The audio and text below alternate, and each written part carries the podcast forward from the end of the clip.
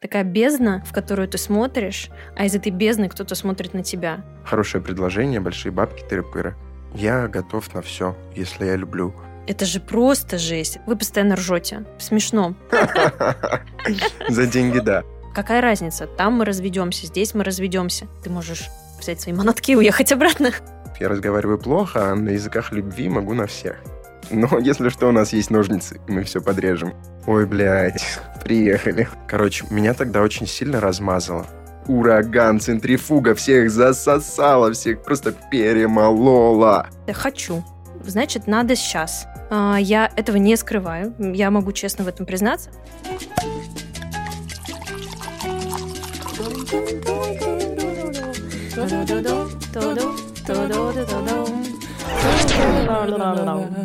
Бау! Привет, Никита. Лера, привет. Привет, Никита. Лера, привет. Привет, Никита. Лера, Я не привет. умею эротично разговаривать. Но я оставлю это Ане и тебе. А, Я буду отвечать за детский писклявый голосок в этом подкасте. Мне кажется, мы такую интересную задали тему сегодняшнего выпуска. Сейчас декабрь, мы подводим итоги. Возможно, вы это послушаете уже после Нового года. Но э, этот выпуск мы записываем на момент окончания 23-го, и хочется сегодня поговорить про отношения, да, как мы обычно делаем в этой рубрике, когда мы вместе. Да, меня в эту рубрику позвали э, в рамках тематического блока «Отношения, секс и любовь». Мне, кстати, есть что рассказать на этот счет. О, Но не по этой теме, а, получается, два, что ли, года назад. Сколько вашему подкасту? два года. Два года назад у вас был выпуск про расставание. Это был самый первый выпуск нашего подкаста. Я, короче, хожу в январе числа 6 с разбитым сердцем М, по городу. Людей почти нет, холодно. И у меня то музыка печальная, а потом ваш подкаст нахожу. И, в общем-то, в тот момент он мне сильно помог. О, правда? Тогда, год назад, для меня этот выпуск стал каким-то таким символом веры. И он мне тогда помог. Я просто слушал истории людей. И я думаю, что если кто-то вдруг слушает эти обывательские, житейские истории, что случаются с нами, никогда не знаешь, кому э, в нужный момент это э, и поможет. Вот. Да, потому что мне кажется, что нас, в принципе, очень сильно поддерживает опыт и истории других людей. И мы в этом подкасте стараемся делиться своим опытом, своими историями, которые могут помочь другим справиться с похожими ситуациями, и опытом других людей, которые а, оказались а, в таких непростых жизненных обстоятельствах, которые с этим справились или справляются, рассказывают об этом. И это является такой поддерживающей, классной штукой для тех, кто нас слушает. Я надеюсь, что это так. Ну а сегодня мы чем, Никит, с тобой в рамках темы отношений поделимся? Я бы хотел начать с такого вопроса. Мы с тобой дружим, мы не просто так здесь встретились и общаемся. Как часто тебе приходится обсуждать отношения с друзьями? Есть ли в рамках этого какие-то ограничения или не ограничения? Куда ты друзей пускаешь? Где проходит граница? Где она начинается, заканчивается? Давай отправимся с этой точки, потому что я вопросы подготовил тебе очень разные. Классный вопрос, мне ни разу его не задавали. Вообще, я считаю себя достаточно открытым человеком с точки зрения того, что я могу и люблю делиться своими чувствами, переживаниями с близкими людьми. Для меня это не табу. Я люблю это делать. Я очень чувственный человек. Я все воспринимаю только через э, чувства, через состояние, через ощущения. И я, когда какое-то ощущение испытала, мне хочется сразу слушай, блин, так классно я испытала, или, блин, я, мне так горько я испытала. Я сразу делюсь с э, другими, мне проще так становится. В этот момент я это могу как-то осознать, что это произошло, это есть. эм, И это мой такой способ э, взаимодействия с э, окружающим миром. Про отношения, конечно, в близком круге друзей я делюсь и говорю. Мне важно получить э, поддержку, мнение друзей об отношениях. Когда есть какие-то сложные ситуации, которые я не могу решить сама, или я сомневаюсь, не знаю, или я знаю, но мне хочется услышать, что думают другие, чтобы мне какое-то принять решение. Я, конечно, этими ситуациями делюсь, переживаниями своими делюсь, как мне кажется, достаточно открыто. Но, например, в рамках нашего подкаста я очень редко говорю об отношениях. Да, мы будем играть в бинго, вопрос-вопрос. Мы не предупреждали друг друга о том, что друг другу заготовили. Мне было важно узнать эту концептуальную рамку, куда мы можем заходить, куда нет. Но если что, у нас есть ножницы, мы все подрежем.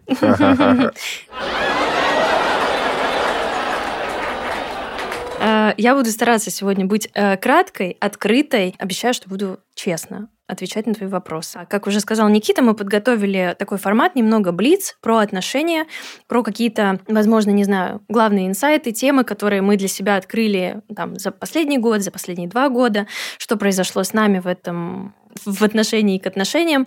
Соответственно, что ты понял в этом году про отношения? Что изменило твой взгляд на эту тему, на эту сферу? И еще вопрос. Мы будем говорить любовь или отношения? Как или хочешь Любовь говорить. в паре. Ну хорошо, давай любовь в паре. Любовь в паре.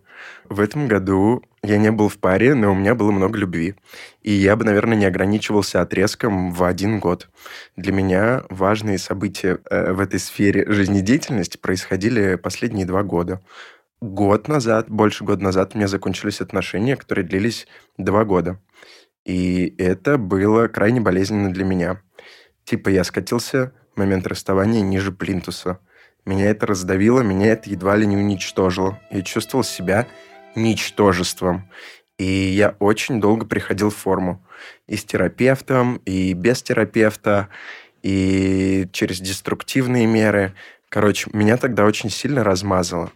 И потом как бы я начал из этого выкарабкиваться. Издалека сейчас понимаю, что эти отношения были супер абьюзивными. И можно было бы сейчас похуесосить всех участников этих отношений но э, мы этого делать не будем. Ну, или будем там по ходу разберемся. Ну, если что, у нас есть ножницы. Если что, у нас есть ножницы, и мы их сейчас, мы кое-что подрежем не в этом выпуске.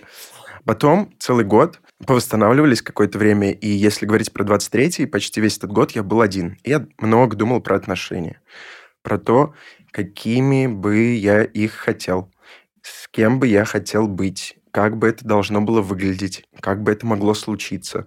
И так получилось, что до этого всю свою предыдущую жизнь я, в общем-то, скакал из отношений в отношения.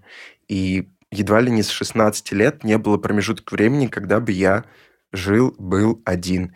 Ну, вообще, это такой же э, большой период жизни за это время прошел от э, да, блядь, это 10 лет. За 10 лет я ни разу не был один. И в какой-то момент я понял, что я растерял себя, и, ну, вот когда я выходил из этих отношений, я понял, что я не знаю, чего я хочу.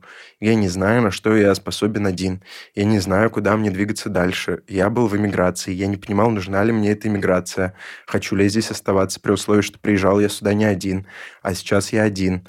И много других таких вопросов. Помимо всего прочего, я наблюдал, как в этой самой миграции разрушались браки, которым по 6-10 лет, про то, как трансформировались отношения между людьми, когда они поняли, что сил обманывать себя больше нет, или что они стали настолько разные, что больше вместе находиться не могут, что их жизненные ценности, ориентиры и приоритеты, они стали уж слишком в разные полюсы смотреть и двигаться, и это было занимательно что я в этом понял про себя. В общем-то, любовь в, этом году. Я любил себя, и мне это понравилось. Потому что, да, там все эти байки, типа, полюби себя, а потом все вокруг тебя полюбит. Так, судя по всему, и работает. И мне приходилось научать себя выбирать, заботиться о себе, думать, чем я хочу заняться, как я хочу провести время, когда я один, чувствовать себя комфортно, когда ты просыпаешься один, когда ты засыпаешь один. Для меня отношения — это как бы такая семейная конструкция. Моногамные, закрытые, тыры-пыры, растопыры. Типа для меня важны в них ритуалы проснуться, завтрак, вечерний ужин вместе, кино посмотреть в обнимку, а, сходить э, что-то купить вместе, будь то для дома или еще чего-то. Это все доставляло мне радость. Я в этом чувствовал себя всегда уютно и комфортно во всех своих предыдущих отношениях. И вот когда я остался один на один, наедине с собой, выяснилось много всего интересного. Ну, год вообще в целом был занимательный, и по итогам его я как раз разбирался. Можно и в отношениях, на самом деле, быть одной, не обязательно там из них выходить, чтобы это почувствовать. Можно это одиночество ощутить и кайфануть от него, и познакомиться с собой, и находясь в отношениях. И более того, это нужно сделать, потому что мы не хотим быть созависимы никто, от, ни от кого. Ну, я, кстати, когда готовил вопросы, думал о том, что мы так как бы я в новых отношениях, которые супер свеженькие, у-ля-ля, ты в долгосрочных отношениях, и часть моих вопросов как раз туда и построена. Как вообще поддерживать на твой взгляд, в отношениях прежние ощущения, отношения?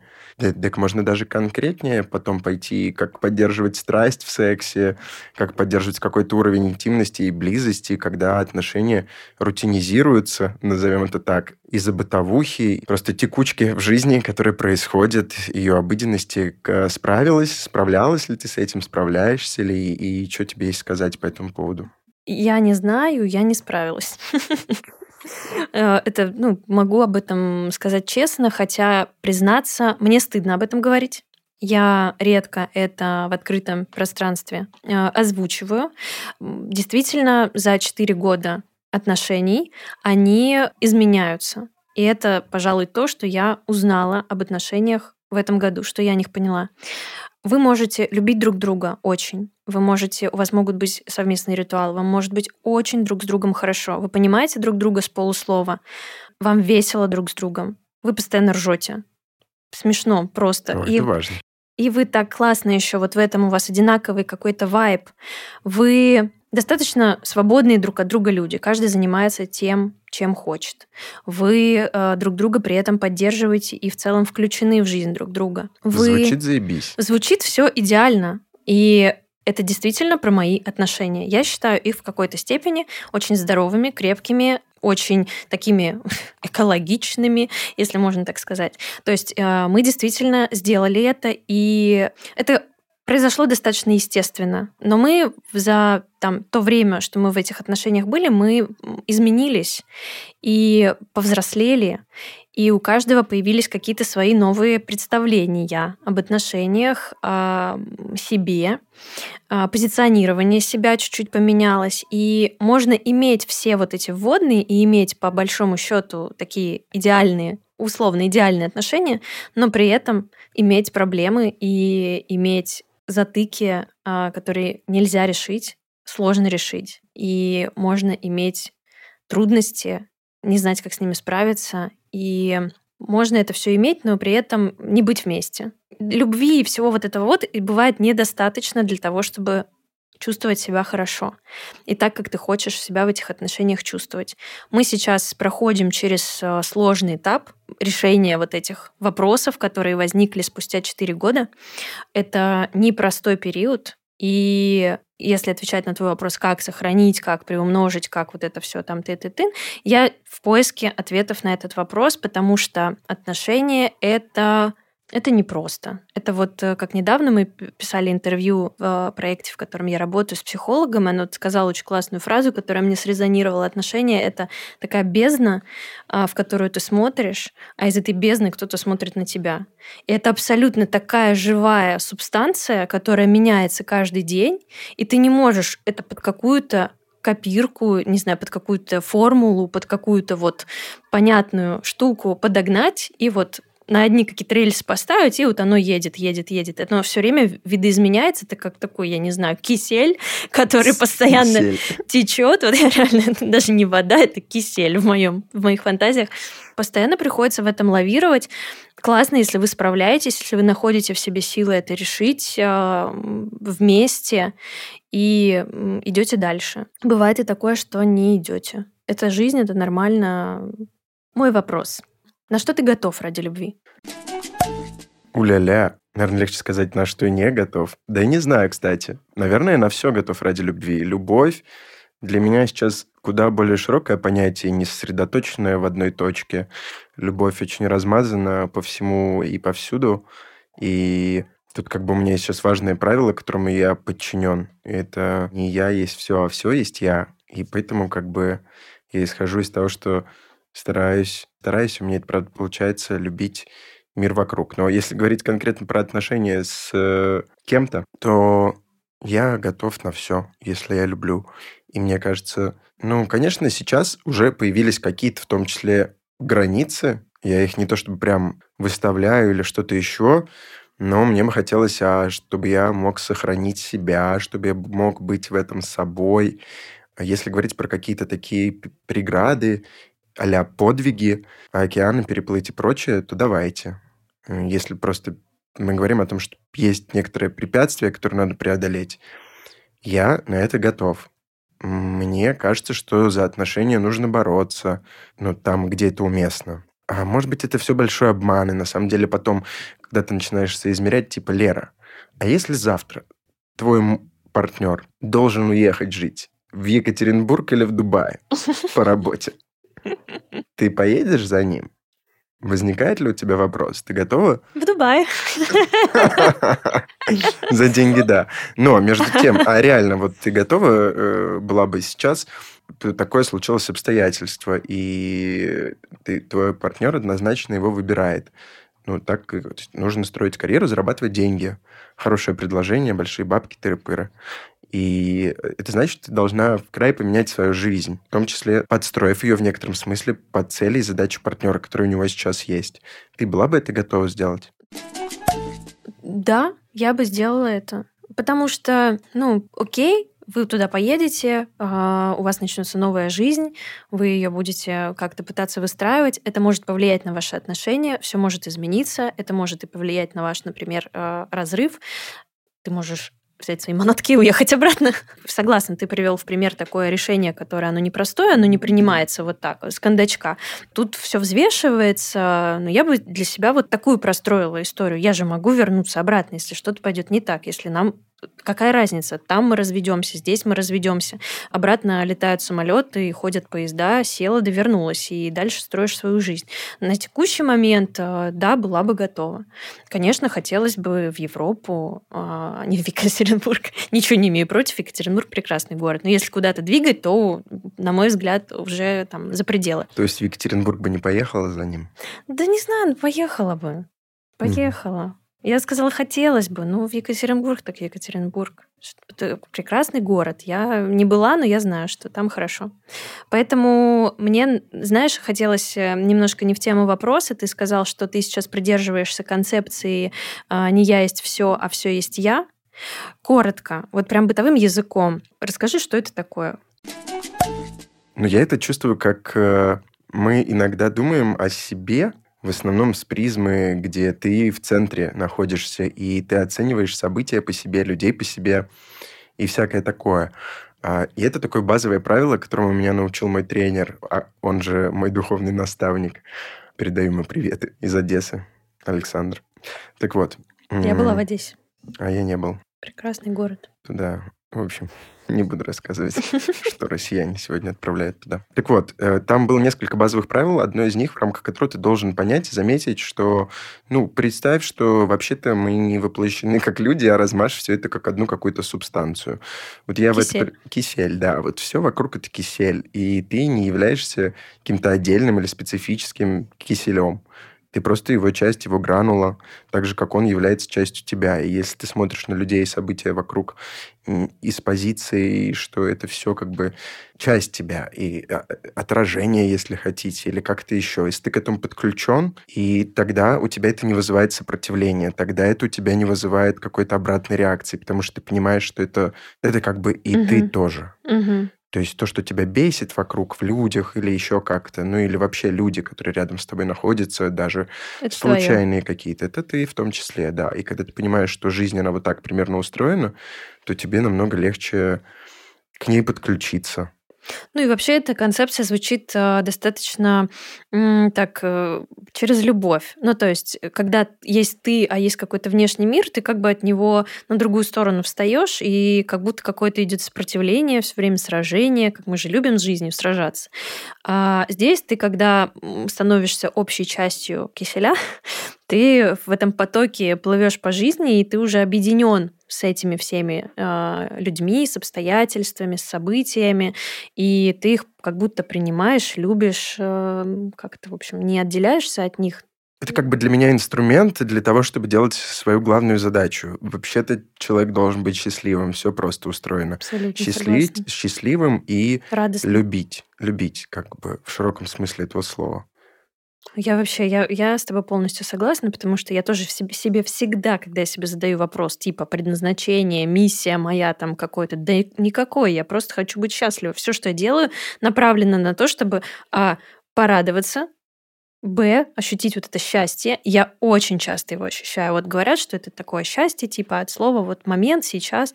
Ни хрена. Я очень часто это ощущаю. Даже когда мне грустно, я просто могу почувствовать счастье от того, что мне вот э, молодой человек предложил чай уделил мне внимание, от того, что мы с тобой встретились, от того, что снег пошел на улице, от того, что завтра воскресенье я высплюсь, я знаю это, и встречусь вечером с подругами, и я буду вечером э, готовить э, им суп и оливье. И я просто счастлива от того, что вот моя жизнь со мной происходит вот так, и я ее выбираю каждый день, и я вот в этом очень гармонично. Ну, здесь важно понимать, что счастье – это не, не событие. Счастье – это состояние. Да, да, да. Это как бы эти события, они формируют мое внутреннее состояние, они меня наполняют, я их замечаю, я за них благодарю внутри всегда. Для меня ничего не бывает просто так, и типа, да, это вообще нормально. Да, все мне должны, типа, и так я вообще нет. У меня всегда восприятие вещей, событий и людей все не просто так, все для чего-то мне нужно, все всегда во благо, и мне нужно за это благодарить. Я стараюсь делать это чаще, и я чувствую, когда я этому уделяю внимание, я сфокусирована на этом, мир начинает меня задаривать еще большими возможностями, какими-то событиями, классными людьми, встречами. Я еще больше в этом купаюсь, и я такая, вау, прикольно, я раскрыла секрет. Все, мы ушли с тобой в другую тему. Мне просто интересно было вот это послушать. А, мне нравится, что мы с тобой здесь синонимичны. Угу. Ну, следующий мой вопрос. Чего бы ты никогда не сделал ради любви? Ты почти на него ответил, поэтому давай. Да нет. Ну, как бы, давайте там посмотрим. Будут разные э, ситуации, обстоятельства, и я не знаю, как я себя в них поведу. В этой точке могу бравировать и продолжать говорить, что да, все сделаю, все могу, все будет но при этом я позволяю себе завтра думать по-другому, позволяю себе в моменте принять совершенно другое решение из сердца, из своего. Вот. Но если это большое чувство, в которое я верю, то как бы нет никаких ограничений и преград. Я у тебя, знаешь, что хочу спросить? Вот э, мне бы хотелось поговорить про тему финансов в отношениях. Угу. А именно, возникали ли у, у тебя с партнером за период ваших долгих отношений сложности из-за финансовых вопросов? Что это были за сложности и как вы их решали? Ты как будто в этот, знаешь, э, подсмотрел.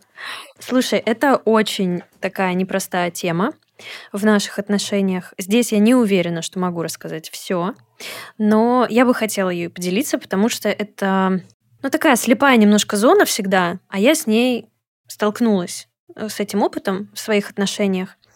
И в том числе это, вообще вот эта вся тема финансовая между нами, это неотъемлемая часть. Это всегда, вот вы как бы вы не обходили эту тему стороной, вы когда начинаете строить свой быт вместе, вы этой темы коснетесь так или иначе. И какой совет я могу, например, здесь дать? Все обсуждать, конечно, на берегу, говорить о своих ожиданиях, о, своих, о своем видении этой вашей системы, да, в рамках которой вы там финансами своими управляете, распоряжаетесь и так далее.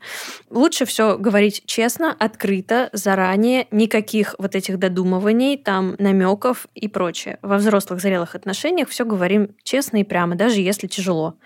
А, набираемся смелости, садимся и говорим.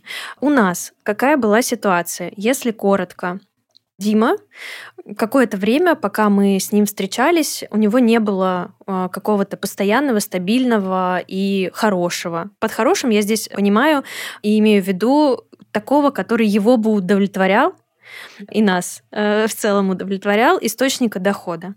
Вот. Он из-за этого, конечно же, сильно всегда переживал и всегда старался делать все, что от него зависит для того, чтобы эту ситуацию исправить. Особенно, когда мы начали встречаться. Потому что нас двое, есть запросы, у меня запросы. Я не могу сказать, что я там сижу и выпрашиваю биркины или еще какие-то там э, предметы. Не знаю, там хочу машину, гаджеты, айфоны. Нет, у меня таких запросов нету. Я просто, если говорить про какую-то базовую комфортную жизнь, они у меня есть на определенном уровне. И мы долго пытались вместе к этому уровню прийти. Я, конечно же, хотела, чтобы Дима нам такой уровень а, комфорта и жизни обеспечил. Когда он не мог этого сделать по определенным причинам, ну, не, не время было, вот ему нужно было определенное пройти количество времени для того, чтобы прийти к той точке, в которой он сейчас находится. Пока этого не случалось, тогда я вела себя не самым лучшим образом по отношению к нему. Я это признаю, я этого не скрываю. Я могу честно в этом признаться. Почему? Потому что я была неопытная. Это мои первые отношения, когда есть быт, есть вот эти взаимоотношения финансовые. Раньше такого не было. Неопытная, маленькая, не знаю, как в этой ситуации взаимодействовать, общаться. Соответственно, я его меньше поддерживала, больше нагнетала. Заставляла его чувствовать себя неуверенным в себе из-за этой ситуации, а каким-то, ну, там, слабым, я не думаю, что он когда-либо себя чувствовал, это не про него. Ну вот, в общем, человеком, который не может дать то, что я прошу, а я прям вот требовала. Я тогда вообще, в принципе, была человеком, который от мира что-то требует все время, не только от партнера. Просто в целом, вот как детская позиция «хочу», значит, надо сейчас, чтобы было. Когда у него все начало получаться, такой закономерный процесс, он очень много стремился и старался, и у него в какой-то момент начало получаться. Я уже на тот момент, наверное, где-то эту тему чуть-чуть подотпустила, чуть-чуть расслабилась, потому что увидела, что у него все получается. И такая думаю, блин, вот сейчас мы классно, комфортно заживем. Я наконец-то выдохнула. Мы сняли квартиру, о которой мы мечтали. У нас все начало там, что-то, что мы давно хотели, начало появляться. Дима стал более свободным в своем графике. А, предложил мне помощь и поддержку, если я вот захочу хочу, да, например, уйти с работы. То есть я такая вот, как женщина, почувствовала вот это вот, выдыхаем. Э, появились возможности, и мой мужчина эти возможности может нам предложить. Но отношения надломились уже, потому что вот этот путь, он был пройден, и это тяжело. И вот сейчас мы проходим через вот эти все скажем так, работаем над теми какими-то ошибками в наших взаимоотношениях, которые тогда мы сделали. Дима зарабатывает сильно больше, чем я сейчас. А, я не могу за него не радоваться. Это вообще просто, я считаю, он огромный молодец. А, он все сделал сам.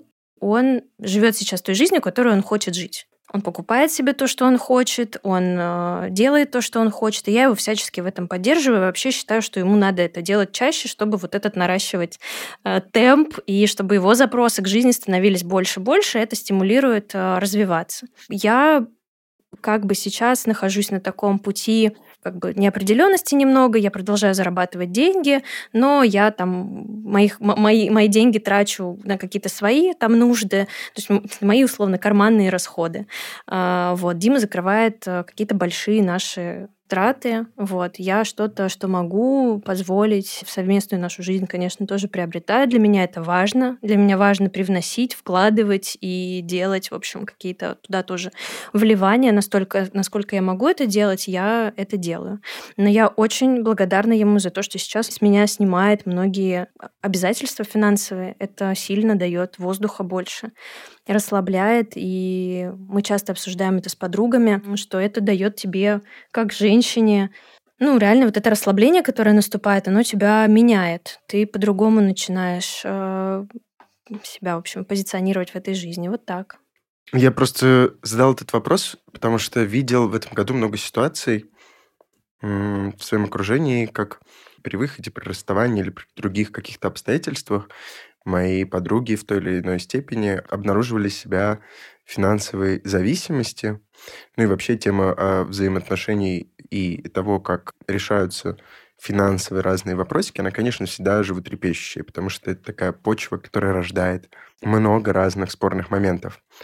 А вот если двигаться дальше, извини, я предупреждал, что я, у тебя такая как бы репрезентация длинных отношений. Угу. И всем хочется слушать разные и сложные. Давай сначала Давай. ты задашь вопросик, потом я подогреюсь, что говорится. Готов ли ты говорить с партнером на его языке любви? Ну, языки любви есть вот это там классификации, которые возьмем, всякие подарки, время. Это с детства у меня. Меня с детства все время вот нежели. А, я вот, кстати, думал про это. У нас в семье не очень было принято так. В детстве вот это было, и про, наверное, тактильное, и заботу, и внимание, а потом в какой-то Рубикон, типа лет в 13, может быть, чуть раньше, и в семье не очень было проявлено, не очень было семье не был настроен э, перед, как бы передачи и деления любви. Ни на каком-то не было языке, как мне кажется. Ну, то есть было достаточно холодно, во всяком случае, то, что касается тактилки, слов. Но на мне, на удивление, это в отношениях не сильно сказалось. Или я как бы поймал, что мне это, наоборот, хочется, я этого хотел бы, наоборот, видеть в своих отношениях. Поэтому, в отличие от языков э, тех, что других э, стран и регионов я разговариваю плохо, а на языках любви могу на всех. Типа, мне они все нравятся. И подарки, и слова, и внимание, и тактильности. И я их как с ловкостью принимаю, так и раздаю Ну, в большом какие ты чаще количестве. всего используешь? А, слова. Когда тебе хочется сказать, что ты любишь человека, выразить ему свою любовь, ты используешь чаще всего слова. Да нет, и подарки использую, и просто внимание, и заботу, и поддержку. Я в этом смысле открыт, у меня нет какого-то такого там зажатости с точки зрения своей проявленности. Я очень часто могу повторять, что я люблю, и вообще могу сюсюкаться и миловаться. Мне это все не претит. Мне это все подходит, мне это все нравится, и э, я люблю... Я люблю. Точка. Но вот ты никогда не получал в своих отношениях от э, партнера обратную связь, что ему что-то не хватает? Ой, блядь, приехали. Нет, я сейчас не про вот это нервотрепку, а в целом ты мне вот там э, не уделяешь внимания, или ты там, ну, например, для партнера э, в качестве языков любви важны, например, поцелуи или подарки, и он не получает этого, например, потому что для тебя язык любви это условно обнимашки и там спросить, как дела на работе, а он-то ждет подарки. Ему кажется, что он недолюбленный, потому что ему не делают какие-то вот ну минимальные там внимания через вот эти вот все а, символы, атрибуты. Ну, Я понимаю, да, я тоже, собственно, рефлексировал насчет подарков. У меня был какой-то период замороженный, потому что э, в первых отношениях я как-то, ну, в одних из первых отношений я как-то супер сильно старался, на рубеже лет 17, там что-то изобретал, креативил, как-то прям вообще подходил к этому с вниманием и очень старался. И это не было просто оценено на должным образом, и мне показалось, что в какой-то момент это у меня отбило вообще желание а, делать что-либо. И это в адрес друзей тоже. Я перестал как-то что-то изобретать в рамках дня рождения или Нового года, или вообще для меня это стало неважным. Для меня... Я, наверное, я люблю получать подарки. У меня есть друзья, с которыми мы постоянно чем-то обмениваемся, какими-то маленькими символическими штучками. Это может быть там те стикер забавный принесли или кучу всего остального. Это может быть от э, безделушки до какой-то ценности. И это меня всегда радует. Но я в какой-то момент разучился это делать. И вот как раз э, в дружбе меня обратно к этому приучили. И я начал получать этого удовольствие. В какой-то момент у меня появилась возможность делать близким такие подарки, которые я бы хотел. И это как бы не, нисколько бы меня не смущало. И, в общем-то, но при этом я всегда задавался вопросом. Люди, для которых так вот в, ну, на языке любви подарки важны, я не совсем понимал природу этого. Типа, почему так? Возможно, это типа родитель паттерн из детства, где родитель тебе что-то дает, некоторое вознаграждение, воплощенное в физическую форму, и ты такой, «О, меня любят, вау, фантастика.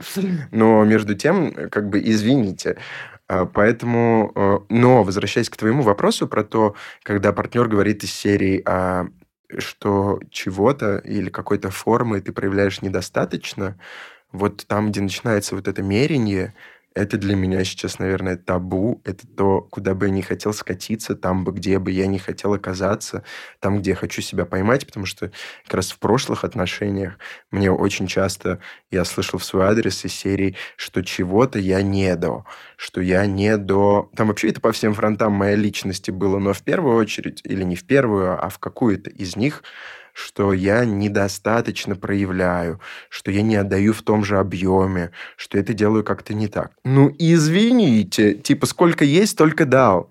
Не нравится, не подходит, знаете что? Ты при этом не чувствуешь такого в отношениях. а, Вот сейчас, например, что тебе что-то не до, тебе всего достаточно. Ты Да. получаешь, э, даже если ты понимаешь, что человек мог, мог бы больше, например. Да для меня это все барахло, типа. Нет, мне, конечно, важно сюсюкаться, миловаться, целоваться, Ну, представляешь, обниматься. этого нет, например. Вот ну, это извините, исчезает. извините, куда это Вот, ты исчезает? вот. Чё это? Вот, ты занервничаешь в какой-то момент, скажешь, блядь, хочу обнимашки, где обнимашки? А партнер такой, Ну и чё, типа, с этого, ну, типа, лол, как бы, э, ну, боже, типа, лол, ну, типа, ну, э, как бы, типа, ну и что, типа? мне, мне не до обнимашек сегодня. Ну, сегодня, может, не до И обнимашек. завтра, какие- и Ага. через И неделю. чего там с тобой происходит? Ну-ка, давай-ка. Давай-ка поговорим Ты об этом. задашься вопросом, ты не ведешь это, ну, типа, ну, нормально, ладно, не хочет, не хочет. Начнет тебя это, ты почувствуешь дефицит, потому что раньше обнимашки были, и вот эти маленькие ваши э, сюсюканье по вечерам были, а теперь этого нет. Ну, тут тоже, наверное, какие-то стадии отношений, они все равно происходят. Но в любом случае, если это важно для вас, и если это та форма, тот канал энергообмена, который у вас есть через это, если с ним что-то происходит, то, наверное, впору бы это и обсудить, или как-то... Главное, что я понял вообще в отношениях дружеских или каких бы то ни было, не копить, не таить, не ходить, не думать, а вываливать. Всё- Ну, иногда, конечно, подумайте, прежде чем вывалить, что вы вываливаете, и, может быть, это вы там в своем toxic. сиюминутном настроении, да, и подумайте, а можете не думать, вообще делайте от сердца, делаю я от сердца, никому здесь советы не раздаю. Мой при- принцип такой, вот так чувствую, так делаю. Иногда это неправильно, а ошибаться тоже нормально. И э, вас поймут в целом. Если понимают и принимают, как вы устроены, то, скорее всего, вас поймут. Я понимаю, что что-то может измениться, и здесь, наверное, как раз вот, мне кажется, я примерно на это ответил. Хотел бы тебя спросить про передоговариваться. Вот э, отношения, они развиваются, они долгосрочные. Я помню свои долгосрочные отношения, которые длились 6 лет. Тогда я еще был мал, глуп и, что говорится, не видал больших проблем. В какой-то момент как будто бы надо сесть и передоговориться. Но не всем вообще удается разговаривать ну, на какие-то щепетильные тонкие темы, потому что обычно передоговариваться надо там, где твои позиции корневым образом поменялись. И это уже дальше мне не подходит. Это так дальше Мгм. не работает. Приходилось ли тебе передоговариваться в отношениях? Как эти переговоры происходили? И вообще, как тебе кажется, часто ли они должны случаться? Ну, передоговариваться это в моей голове просто это воспринимается как э, вот вы по определенным там условным каким-то законам живете в вашей паре, тут вы сели, передоговорились и немножко поменяли эти законы, и вот у вас чуть-чуть по-другому так, чтобы всем было в этом комфортно. Да не знаю, нет, наверное, прям вот глобально как-то кардинально передоговариваться таких не было ситуаций, но с разговорами у нас действительно все круто. Мы никогда не замалчиваем, не утаиваем. Ну, иногда я так делаю в силу того, что я просто эмоциональная женщина. Я могу там вот это походить носиком, покрутить своим. И такая, типа, догадайся, догадайся, что я обиделась там. Ну, вот иногда у меня такое бывает. Я признаю, я просто вот придуряюсь. Потом в итоге садимся и разговариваем нормально, как взрослые люди. Ты там сказал, вот мне это не подходит. Э, Я пару раз... Дима ни разу не приходил ко мне с такими разговорами, что ему что-то не подходит. В целом, мне очень нравится его концепция в части отношений, потому что и он меня очень многому научил. У нас разница в пять лет. Дима достаточно уже зрелый э, человек, я еще немножко такая... Вот это. Меня он действительно многому учил и учит в наших отношениях. И мне его подход к любви, к вот этой семейности очень нравится. Она очень безусловная. Она очень такая вот, ты есть и круто. Мне вообще не важно, что ты носишь, как ты ходишь, куда ты ходишь, с кем ты общаешься, где ты работаешь, что ты делаешь, как ты там Вообще, мне вообще ничего о тебе, в принципе, не важно. Это есть, это круто, ты чем-то занимаешься, прикольно, но я тебя люблю не за все это. Слушай, а вот здесь не возникает вопрос с точки зрения, хочется же, чтобы были вовлечены, чтобы знали, э, а что у тебя происходит, этим интересовались, чтобы ты это могла в деталях обсудить, чтобы ты, начиная от работы, заканчивая... Нет, тут вопрос не в интересе, а тут вопрос в э, безусловности всех этих факторов. А, Интерес, безусловно, конечно, есть. Конечно, он интересуется тем, что со мной в жизни происходит. Я делюсь наперед, прежде чем он поинтересуется, потому что я бегу домой такая, а, я сейчас все расскажу. А, У меня нет никаких стопов и барьеров, чем бы я могла или не могла делиться. Он мой лучший друг. А, Первое, с кем я делюсь э, всем, это он. И у него это очень ну, такая безусловная история. А у меня она, по крайней мере, раньше, она была условная. Я люблю тебя. Ну, конечно, я так не размышляю. Я люблю тебя, потому что... Но мы в отношениях, и мне важно, чтобы в этих отношениях ты мне давал вот это, вот это, вот это. Я хочу вот так. И иногда это звучало достаточно манипулятивно, достаточно жестко. Это любого партнера, любого человека это может расстраивать и рождать вот это какое-то, ну, скажем так, не знаю, недоверие. То есть вот моя вот эта позиция по отношению к нему, что я, для меня важно, чтобы было вот так, хотя она абсолютно нормальная, она вызвала некоторые у него, ну, такие неприятные Тут еще вопрос в форме, в которой ты это преподносишь, в там, как ты это выражаешь. Я не всегда умею эту форму преподносить корректно. Я могу как-то где-то, не подумав, что-то брякнуть. Это у человека откладывается, и он чувствует себя не очень. Поэтому разговоры, да, это очень важная штука. Были и не самые приятные разговоры, и всякое бывало. Ну вот так, чтобы мы садились и глобально передоговаривались по поводу чего-то, наверное, нет. У нас как-то все глобально в целом такая погода в отношениях, она вот как, как была в начале, она вот до сих пор э, такая у нас и существует. Мы глобально ничего не меняли. Не знаю, ответила я или нет. Ответила. У-ля-ля. У меня три вопроса. Я, наверное, из них задам два. Одна любовь на всю жизнь или тот формат, про который ты уже говорил, когда можно выбирать, а, быть открытым, а, иметь много любви с разными людьми, пробовать, экспериментировать. Вот что бы ты выбрал, если до конца жизни? Можно было бы здорово все отмотать и сказать, дайте мне одну любовь на всю жизнь. Ну, кажется, мы в обществе серийной моногамии. Ну, во всяком случае, она наиболее распространенный такой э, паттерн поведения в отношениях сейчас. Может быть, дальше что будет. Это такое?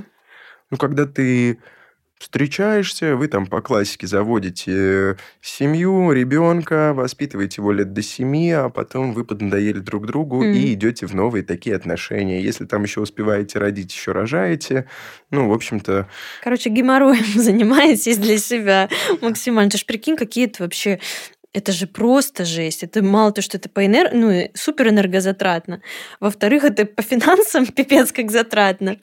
А, несколько семей. Да, я как бы хотел бы одну любовь навсегда, на всю жизнь, но я же вижу, что со мной случалось и происходило. Разное бывает. И... Ну, короче, ты в это веришь, и тебе эта идея вот в идеальном мире, если встретить кого-то и прожить с ним до конца, ты бы это выбрал и нормально бы себя чувствовал. Ну, не знаю, кстати. Я не хочу сейчас эту штуку сильно романтизировать, потому что у меня было некоторое заблуждение до того, как я оказался в нынешних отношениях. Я думал, что они случатся на этот раз, после там, года-полутора паузы, должны серии «Глаза в глаза», «Искра», полетели, уф, начался пожар, ураган, центрифуга, всех засосало, всех просто перемололо. А все было не так, все было так осторожно, поступательно, заходим в воду, изучаем, а потом уже оказалось океан, ныряем и плывем.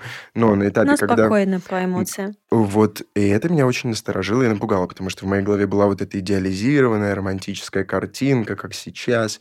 Фляжку-то мою снесет, как я просто заживут во мне всякие насекомые, бабочки, всякие штучки. А на деле, типа...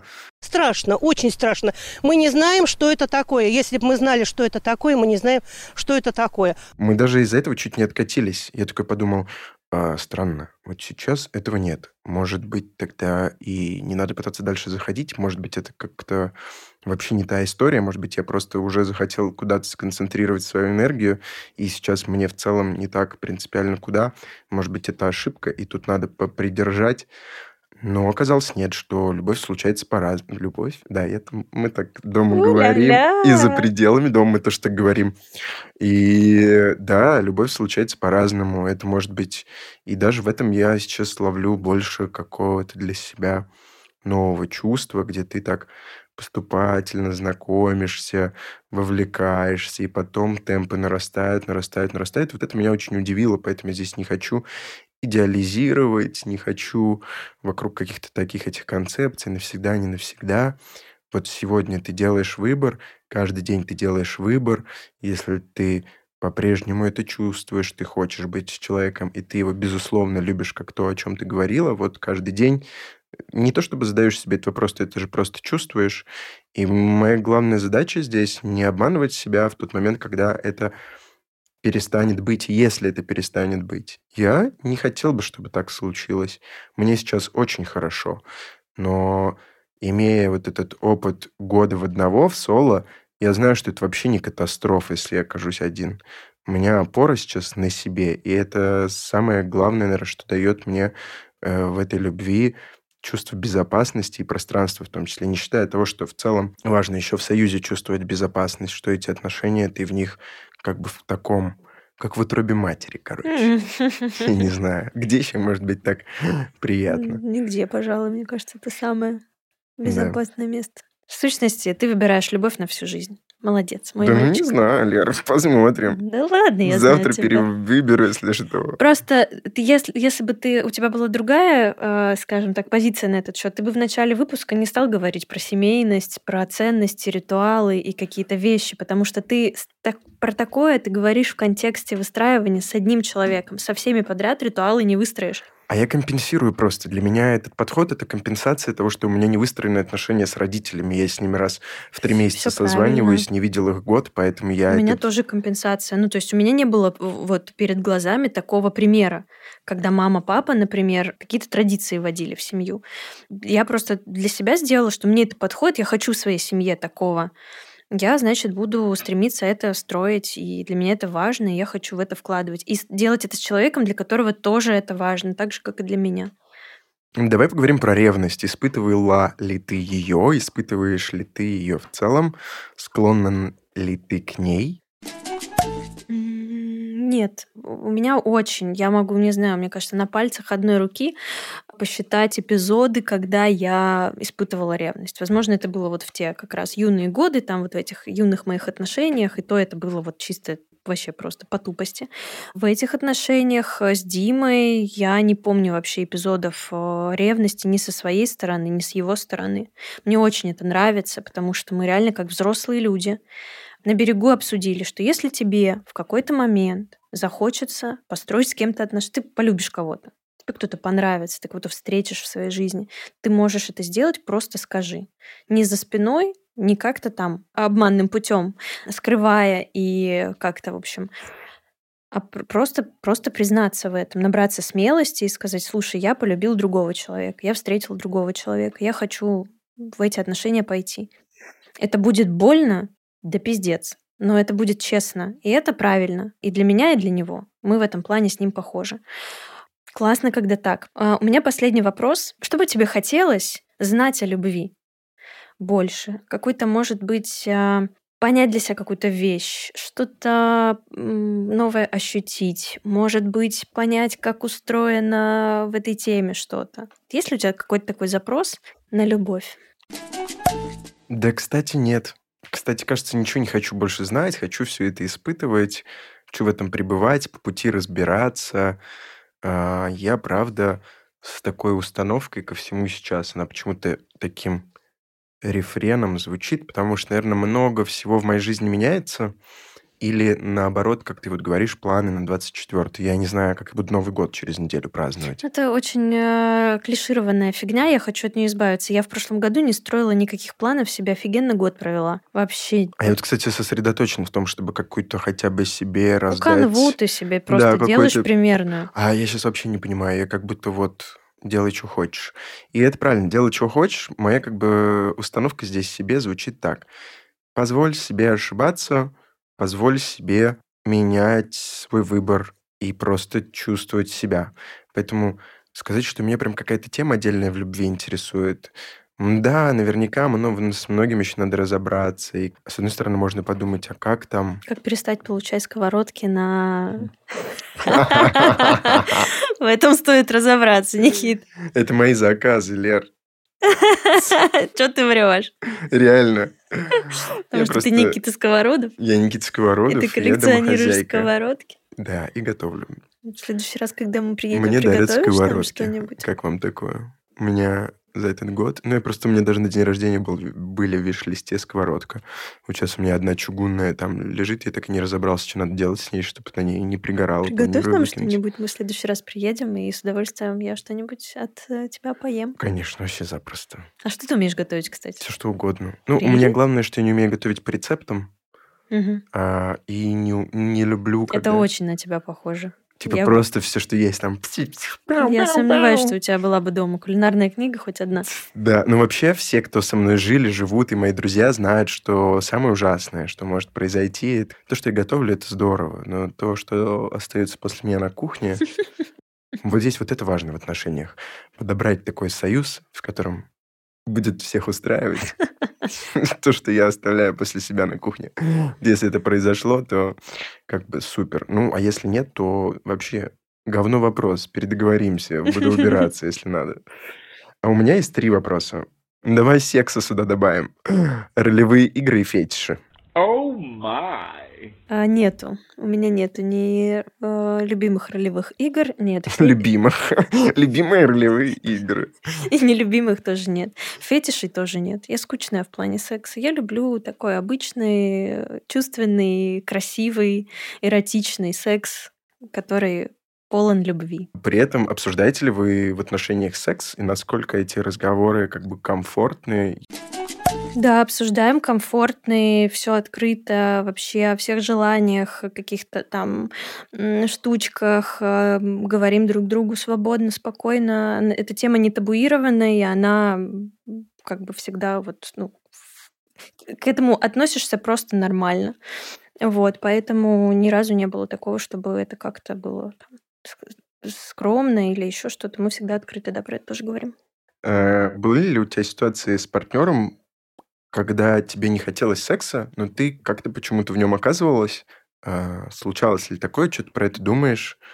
Было. А, да нормально. Ну, как? А, тут понимаешь, какой момент? Не хотеть секса абсолютно нормально. В тот момент, когда его, например, хочет твой партнер. Но тут важно не скуксить рожу и такая не хочу, и без объяснения причин, и в этот секс вступать. У меня было такое пару раз. Это неприятно. Партнеру в первую очередь. Мы же тут как бы не насилуем никого. Скажи или придумайте что-нибудь. Вот, поэтому я считаю, что стесняться того, что тебе не хочется секса, абсолютно нормально. Сказать об этом партнеру, если он адекватный просто. Абсолютно нормально. А, Не кукситься в этот момент, не делать э, такое лицо, как будто тебя принудили. Честно признаться, слушай, сейчас что-то не хочется. Спасибо тебе большое. Это было классно. Мне кажется, Блиц получился интересным. Надеюсь, тебе понравились мои вопросы. А Мне твои очень понравились. Я многое сегодня рассказала впервые в рамках этого подкаста. И с тобой тоже поделилась впервые какими-то нюансами моих взаимоотношений. Мне было классно это сделать. Спасибо и тебе, я рад. Я узнал сегодня много разного нового интересного про Леру, чего-то даже и не ожидал. Действительно, всегда интересно обсудить, потому что в таких разговорах много узнаешь про себя, потому что ты иногда забываешь про какие-то отдельные такие элементы, и у тебя как-то меняется к этому отношение. У меня за последний год сильно восприятие любви и, и, и этой сферы жизни менялось. И прикольно то, в каком положении мы заходим в Новый год, и у тебя есть вызовы, и у меня звоночек. А по телефону раздается уже На вечеринку пора. на вечеринку пора. Увидимся, услышимся. Увидимся. Друзья, подписывайтесь на телеграм-канал Брэдшоу не предупреждала. Там мы больше говорим о закулисье нашего подкаста, о жизни, знакомим вас с гостями наших выпусков и показываем Никиту иногда. Спасибо, что дослушали. Да, пишите обратную связь. Это интересно и важно. Это вообще, напишите там, полное говно, я слушала ведущих два часа, на что я потратила свое время, я же могла сделать то-то, то. Или, господи, они ничего не знают о, о сексе. Или, вау, какие ребята! Всем пока-пока.